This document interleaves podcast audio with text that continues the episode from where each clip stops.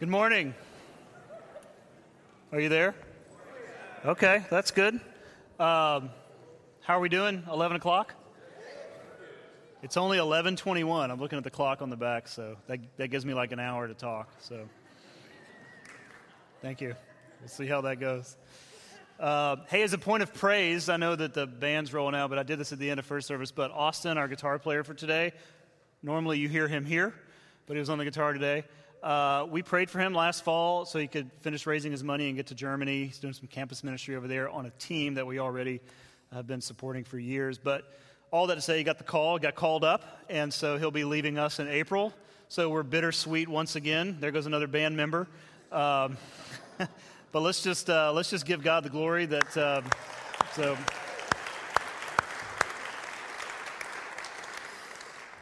Also, let that be a bit of a warning to you. Like, if you hang around CCB long enough, you'll end up doing some crazy things. So, um, we've seen it happen.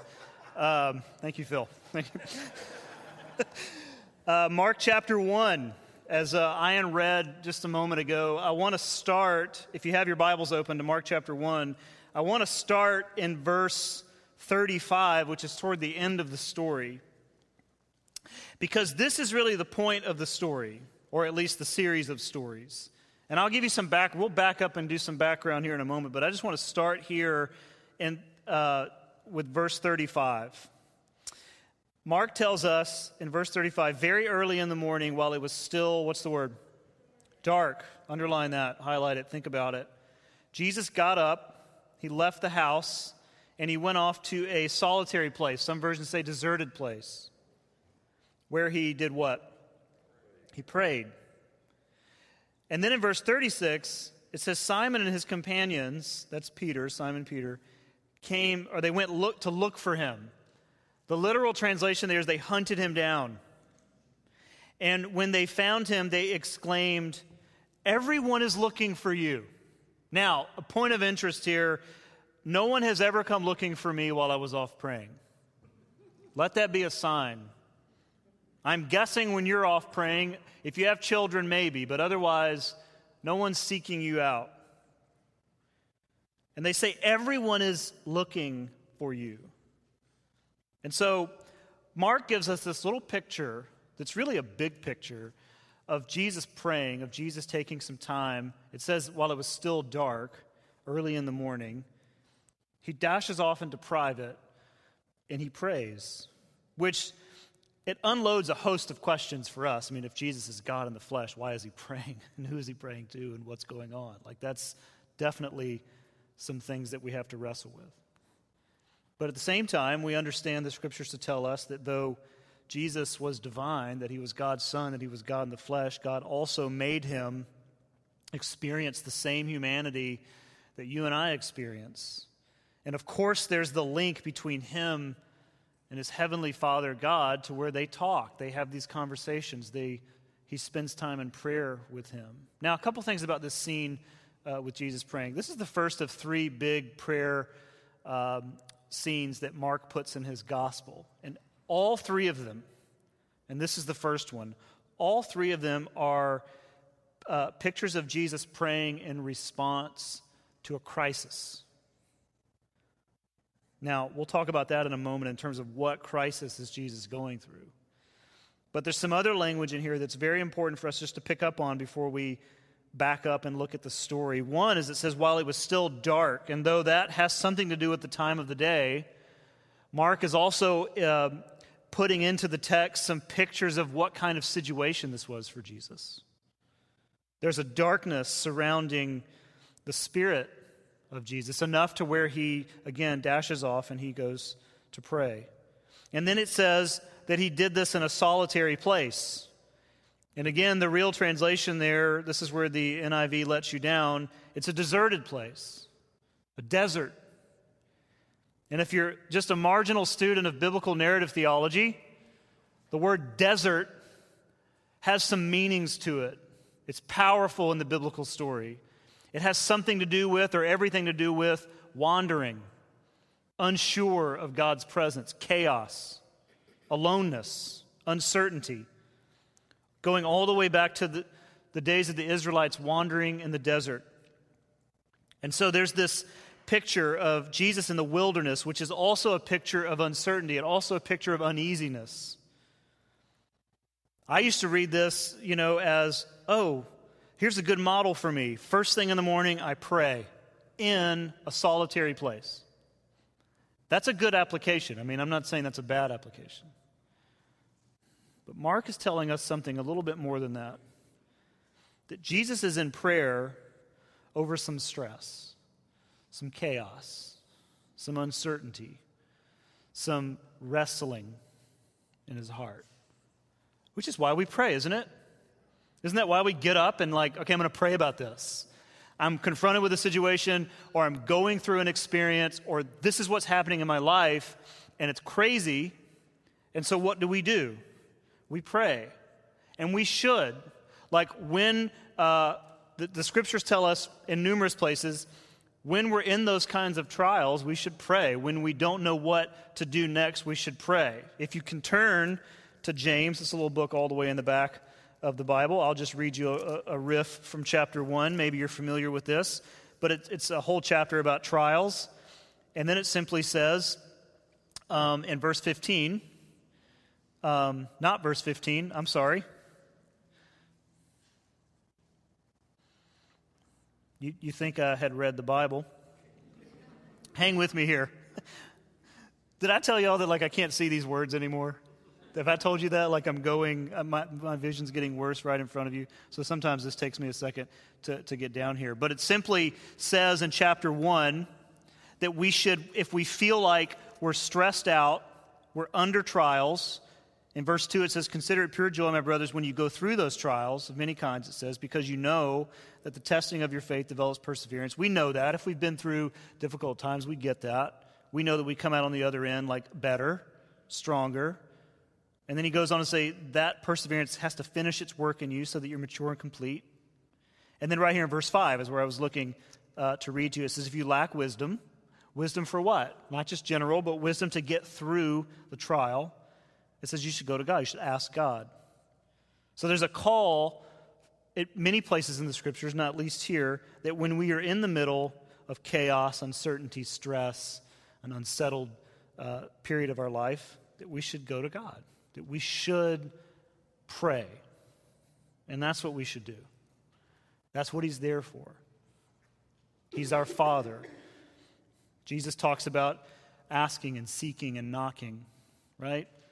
And when we go to Him, He will listen, He hears us.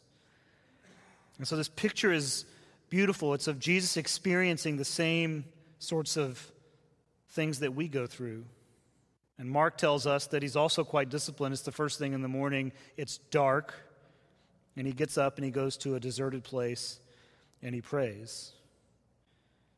But what's interesting is that his companions, Simon and his companions, they're hunting him down.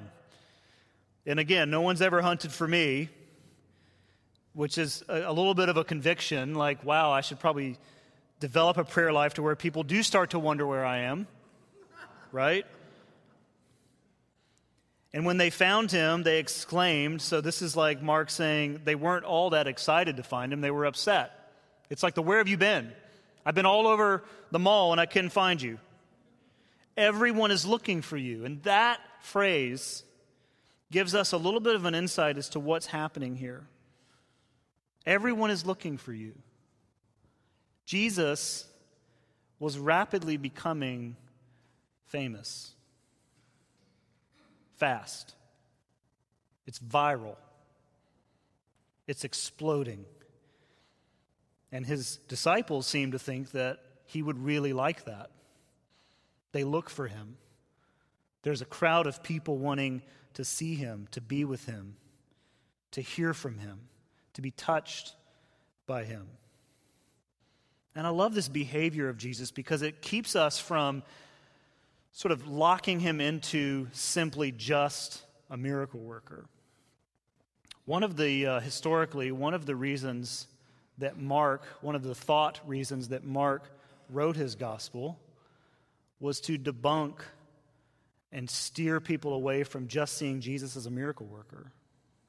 Like, he is that, right? I mean, he's definitely that. The resurrection is, you know, exhibit A and the only exhibit we need, but there are other stories in here of his miraculous powers to heal and restore people.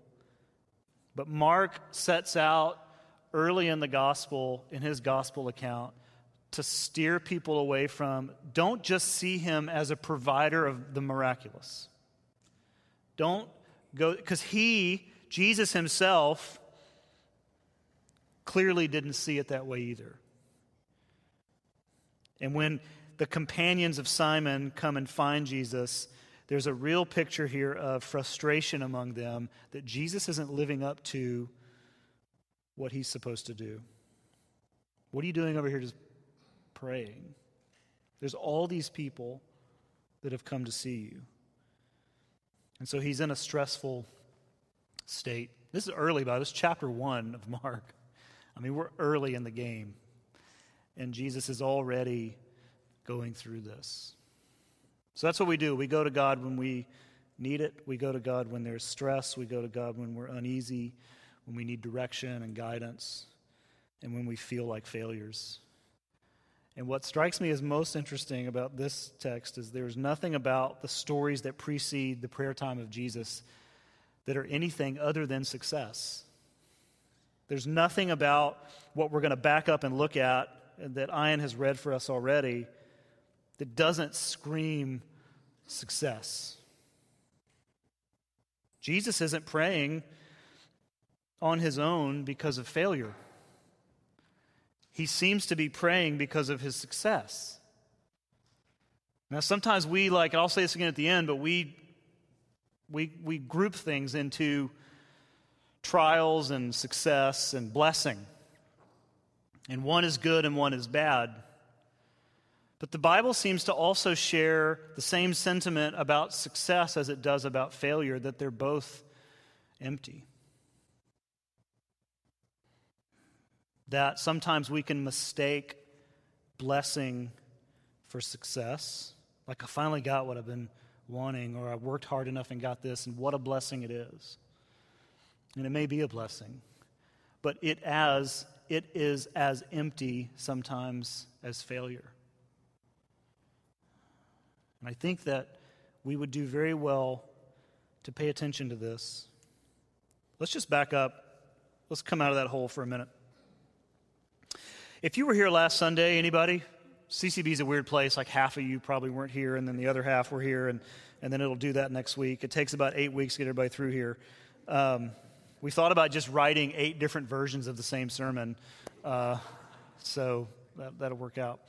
But let's just back up. If you were here last week, this, this run of two teachings started in verse 21. Although our text today is 28 through, uh, or 29 through 39, it started, the whole story really began in verse 21, where it begins saying that Jesus, they, he and his disciples went to Capernaum when the Sabbath came. So here we are on the morning of the Sabbath, and then from verses 21 through 39, Mark records a day in the life of Jesus.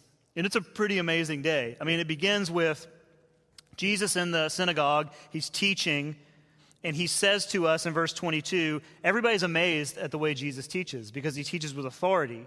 And again, if you were here last week, all that simply means is that Jesus was his own footnote he didn't need any reference points. He was just speaking out of his own, you know, character, which is he is God, and so this is kind of this authority that we're talking about. He didn't need to lean on anything else. He was able to teach, and people were amazed about it and by it. And then in the midst of the synagogue service, the congregation, this guy stands up and it says, Mark says he has an evil spirit. He's possessed by this darkness. And it lashes out at Jesus, it yells at Jesus. And then it says that Jesus healed the man. He doesn't condemn the man, he doesn't throw him out, he doesn't have a debate with him, he just heals him. And then it says, uh, all the people in verse 27 were amazed, clearly, and they asked each other, What is this? A new teaching and with authority. The Greek there is right on. Like, did you see that? We were here for that. That's not actually the Greek, but you know what I'm saying. And so last week we learned that when Jesus says things, things happen. The authority of his word is illustrated there. Plus, people were just amazed by that. So it's a pretty successful morning at the synagogue. And then in verse 29, as soon as they left the synagogue, they went with James and John to the home of Simon and Andrew. There's an excavation site in the area of Capernaum where there is a, uh, a house and a synagogue side by side. They've built a church on top of the house. And most people believe this is where Peter lived. And the synagogue was either connected to his home or right next door. And so, this, as soon as they left the synagogue, is literal. Like they walked out and then into or through the home of Peter, Simon Peter, and Andrew. And he had a big place. Some of the teachings in Capernaum take place uh, where it says, like, the whole town came. And the courtyard, they fit into the courtyard of this house. We often like think of the disciples as everybody was in poverty and Jesus was homeless. But the truth is, Simon has a home, he has a family, he has influence. And so they walk into his home, and it says here that Simon's mother in law, in verse 30, was in bed with a fever, and they told Jesus about her. And so he went and he took her hand and helped her up. Isn't that beautiful, by the way? His healing of Simon Peter's mother mother in law was just that he took her hand and helped her up. And it says the fever left her and that she began to wait on them. The word there is the word diakoneo, deacon, serve, table waiter. Not because she's a female, that's not what you need to read here. It's just, it's a, a, a symbol of gratitude. She's been healed, restored, because you know that a fever in the ancient world is no small, I mean, you die. And so when Jesus heals her of this fever, it's extraordinary for her. She's gotten her life back. And she's gotten her like status back in the home. Like she can do the things that she used to always do. And so that's the first thing she does. Following her restoration, she serves. And so theologically, Mark's giving us a nice picture here of this is what a true disciple looks like, by the way. Once you've been restored and renewed by Christ, you serve. You change your life back to or to a life of service. So we have this nice picture like they're in the synagogue that morning. Jesus teaches with authority. He heals a man. Everybody's amazed. It begins to spread for sure immediately. They leave the synagogue. They go into Simon Peter's house. Simon Peter's mother in law is sick. He heals her. Of course, they're grateful, right? And look at verse 32. That evening after sunset, the people brought to Jesus all the sick and the demon possessed. And then Mark, using hyperbole here, the whole town gathered at his door. Like this was so well known that everybody that could get there was there. Now they do it after evening or after sunset because it's the Sabbath day. You can't carry anything very far on the Sabbath. So when the sun goes down, they all pick up their sick and they carry them to Jesus to be healed. Success, fame, the thing that God sent him here to do is working. Are you with me on this? Like this is what Mark is showing us. It's everything is working right. And then in verse 34 it says and Jesus healed many who had various diseases and so on and so forth. It's working. And uh, he just throws it in there various, I mean, meaning there's a lot of things going on here. He also drove out many demons, he says, but he would not let the demons speak because they knew who he was. So there's a little bit of tension here about, I want to do this for you, I love you, I have compassion for you and over you, but at the same time, this is sort of frightening to me as well. And so, what Mark paints for us from 21, verses 21 through 34, is everything Jesus was doing was working, successful. Now, think about your last 24 hour day. Well, they're all 24 hours. But think about, you know, your last day. I'll just tell you about my days. I would say that most of the things I do during the day are not successful. Are you with me on that? Like you try things and it just doesn't always work. I mean, some things are successful. And do you ever have the days where uh, from the moment you step out the door, things go wrong. And then, then you start to feel like this is going to be a bad day. Are you with me on that?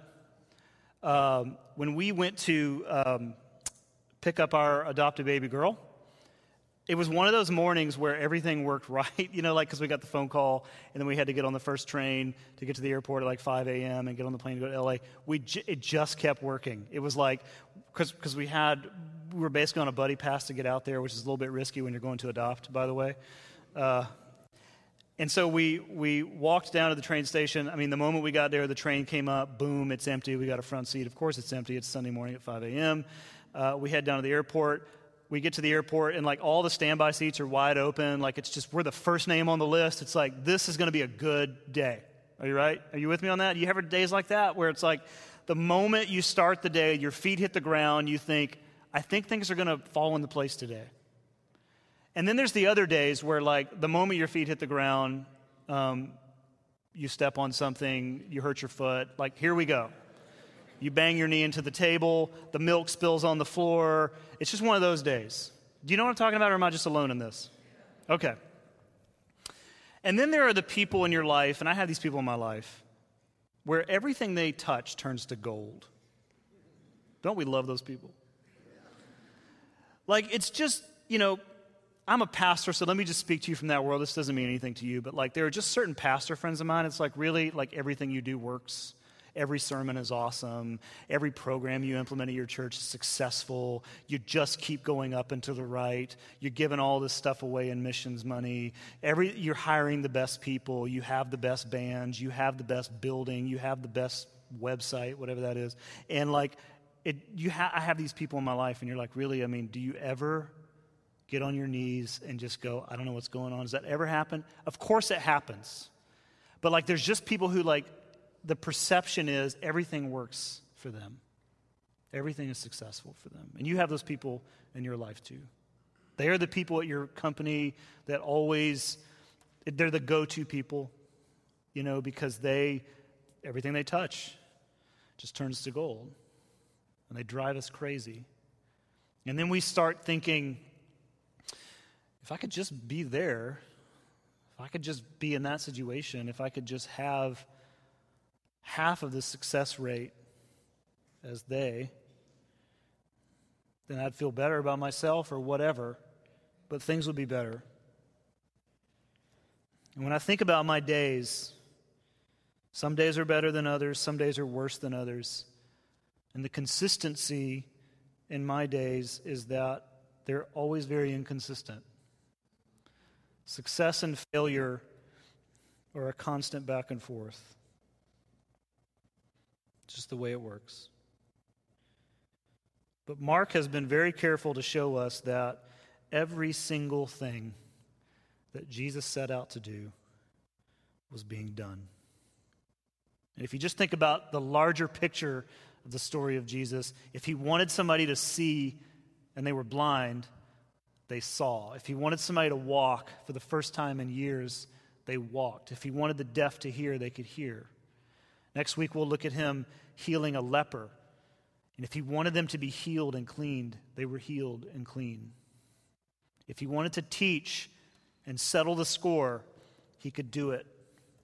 Every single thing that he did worked.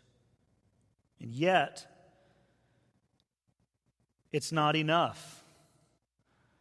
It, it's not enough to keep him from getting up, going out into the dark, in a dark place, in a deserted place, and, and praying for strength.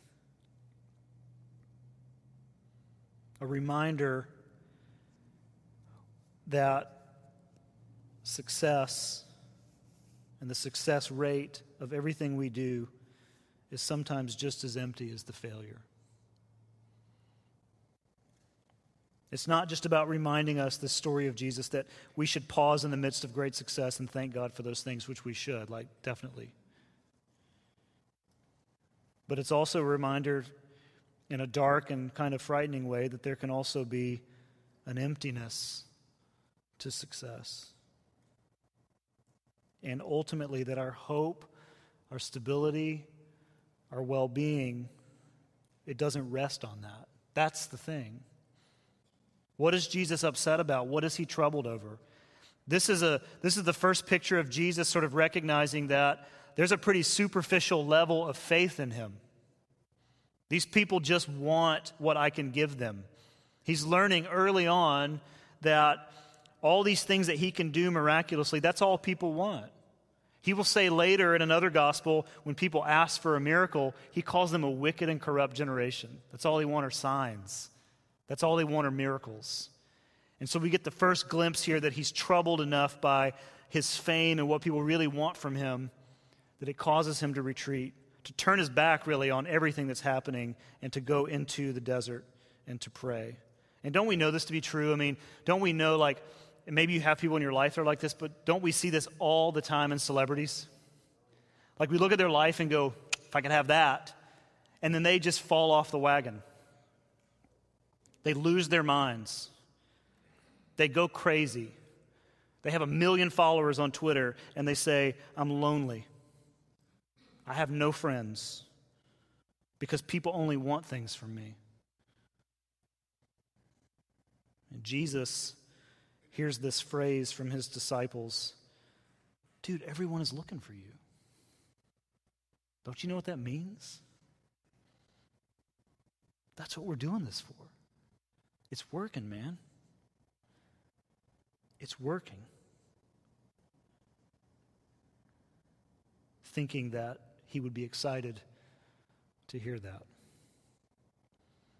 It's just weird because at the end of a very successful day, all was not well with Jesus. And it's one of those things Mark does early in his gospel is that he shows us how Jesus was bringing the God's kingdom to the world through the renewal and restoration of people's lives healing them of all sorts of things.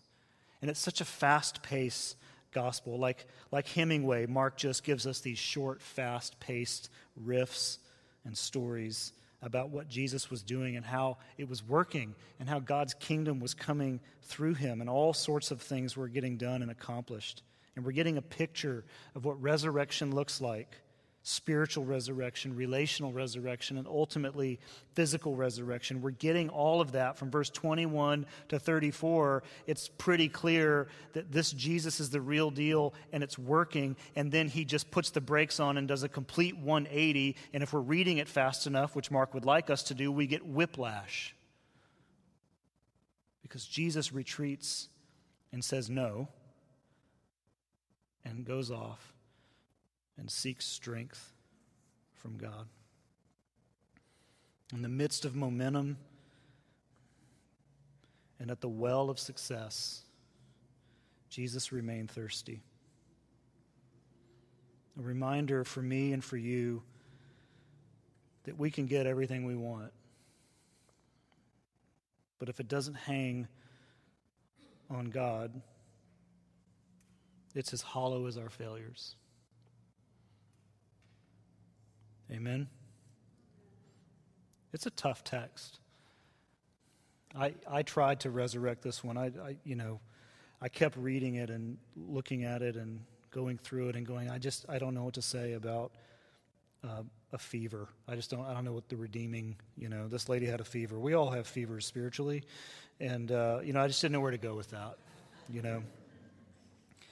I, I didn't know what to do with, um, you know, everybody being brought to Jesus and it fills up the courtyard and wow, this is, you know, I, I, didn't know. I didn't know what to do with it. And the thing was, like, the more I studied, and of course, I have a library of things that I read through, and it's like nobody, nobody was going to verse 35. Nobody. It was all about the miraculous.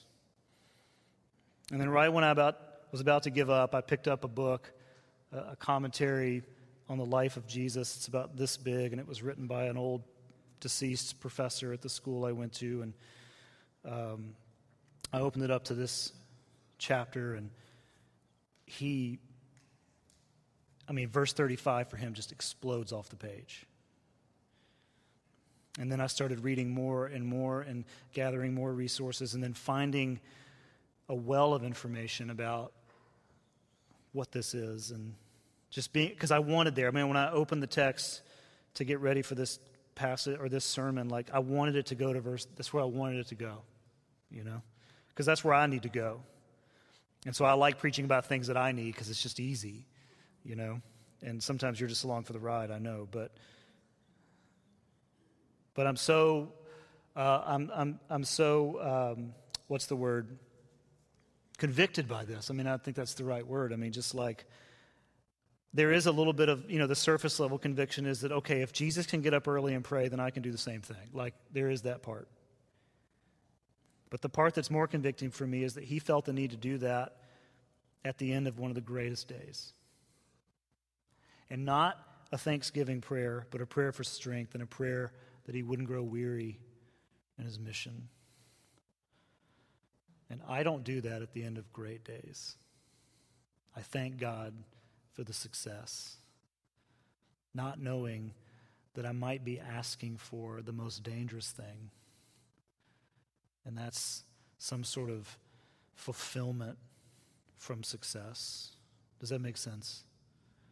And understanding the delicacy with which I must hold success, because tomorrow might be a failure but God doesn't change. And it was never about either of those two things anyway. And so, as we run up to the end of this Epiphany season, which the heart of this season is about recognizing and celebrating who Jesus is. And all these stories that the gospel writers are showing us are just simply there to say, oh, here's another story about who Jesus is. Here's another example of what he does.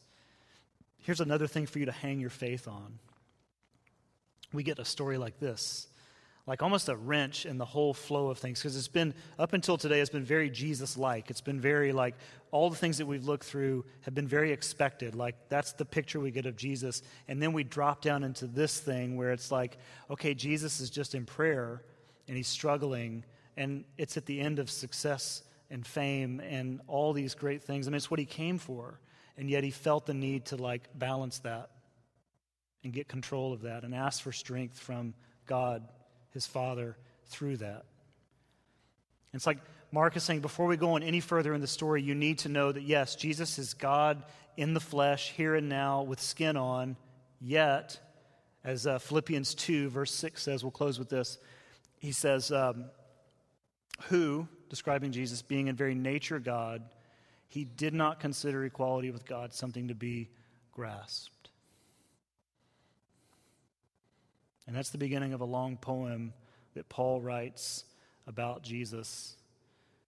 And that even though he knew, I mean, at the power of his own words, could do anything, he did not consider that something to be grasped, something to hold on to, something you know?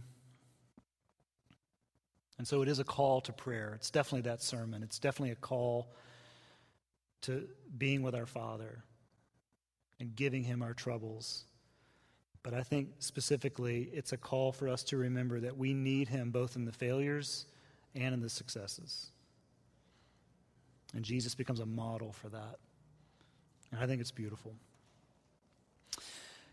And so, with that, I want us to leave uh, as we do each week by doing communion together.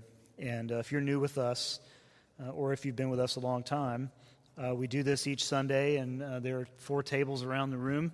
Um, we've changed the rules a little bit. Uh, we not that we never didn't allow you, but we allow you to take that back to your seat if you would like, as long as you um, are okay with that. But if you want to stay at the table, you can do that. But uh, after I pray, we just invite you to move to one of these four tables, two in the front, two in the back, and then um, and use this use these few moments as just a reminder uh, that God uh, of God's love and mercy, uh, that He sent His Son into the world for you and for me, and um, and so we do that each week. There's also the offering boxes on the tables, and that's uh, fairly self-explanatory.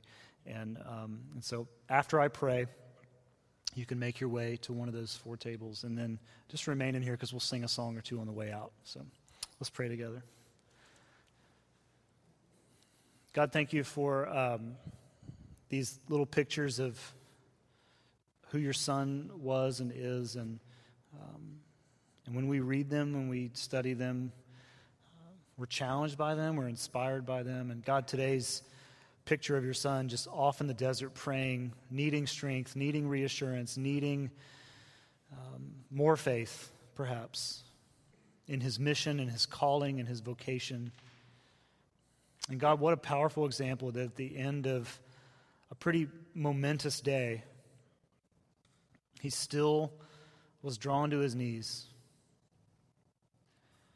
And God help us like get just get that into our lives that whether failing or succeeding, we, we still need you the same, and that uh, you carry us in different ways through different seasons. And through failure, you, you pick us up and carry us a certain way. And through success, you want to carry us through that too. And, um, and so, God, I just pray for those in the room today that are in both of those camps. Some who feel um, trapped in failure, some who feel trapped in no movement forward. That you would remind them that one step out of their situation is, is no better with you. And God, for those who just like everything works for them, God, we just pray that you turn their hearts back to you. And that you remind them today through your word that it may not be uh, it, it, may not be uh, natural to think this way, but they need you more than anything, particularly with success. And God, most of all, we thank you for your love and mercy, uh, which, illustrated through this communion, covers a multitude of sins and is a reminder that you walk with us through the failings, through the succeedings, through the sin, through the purity through the ups and downs. God, as a church family, as we take this together, just encourage us and lift up this room in praise as we close in song. And it's in your name that we pray. And everyone said, Amen.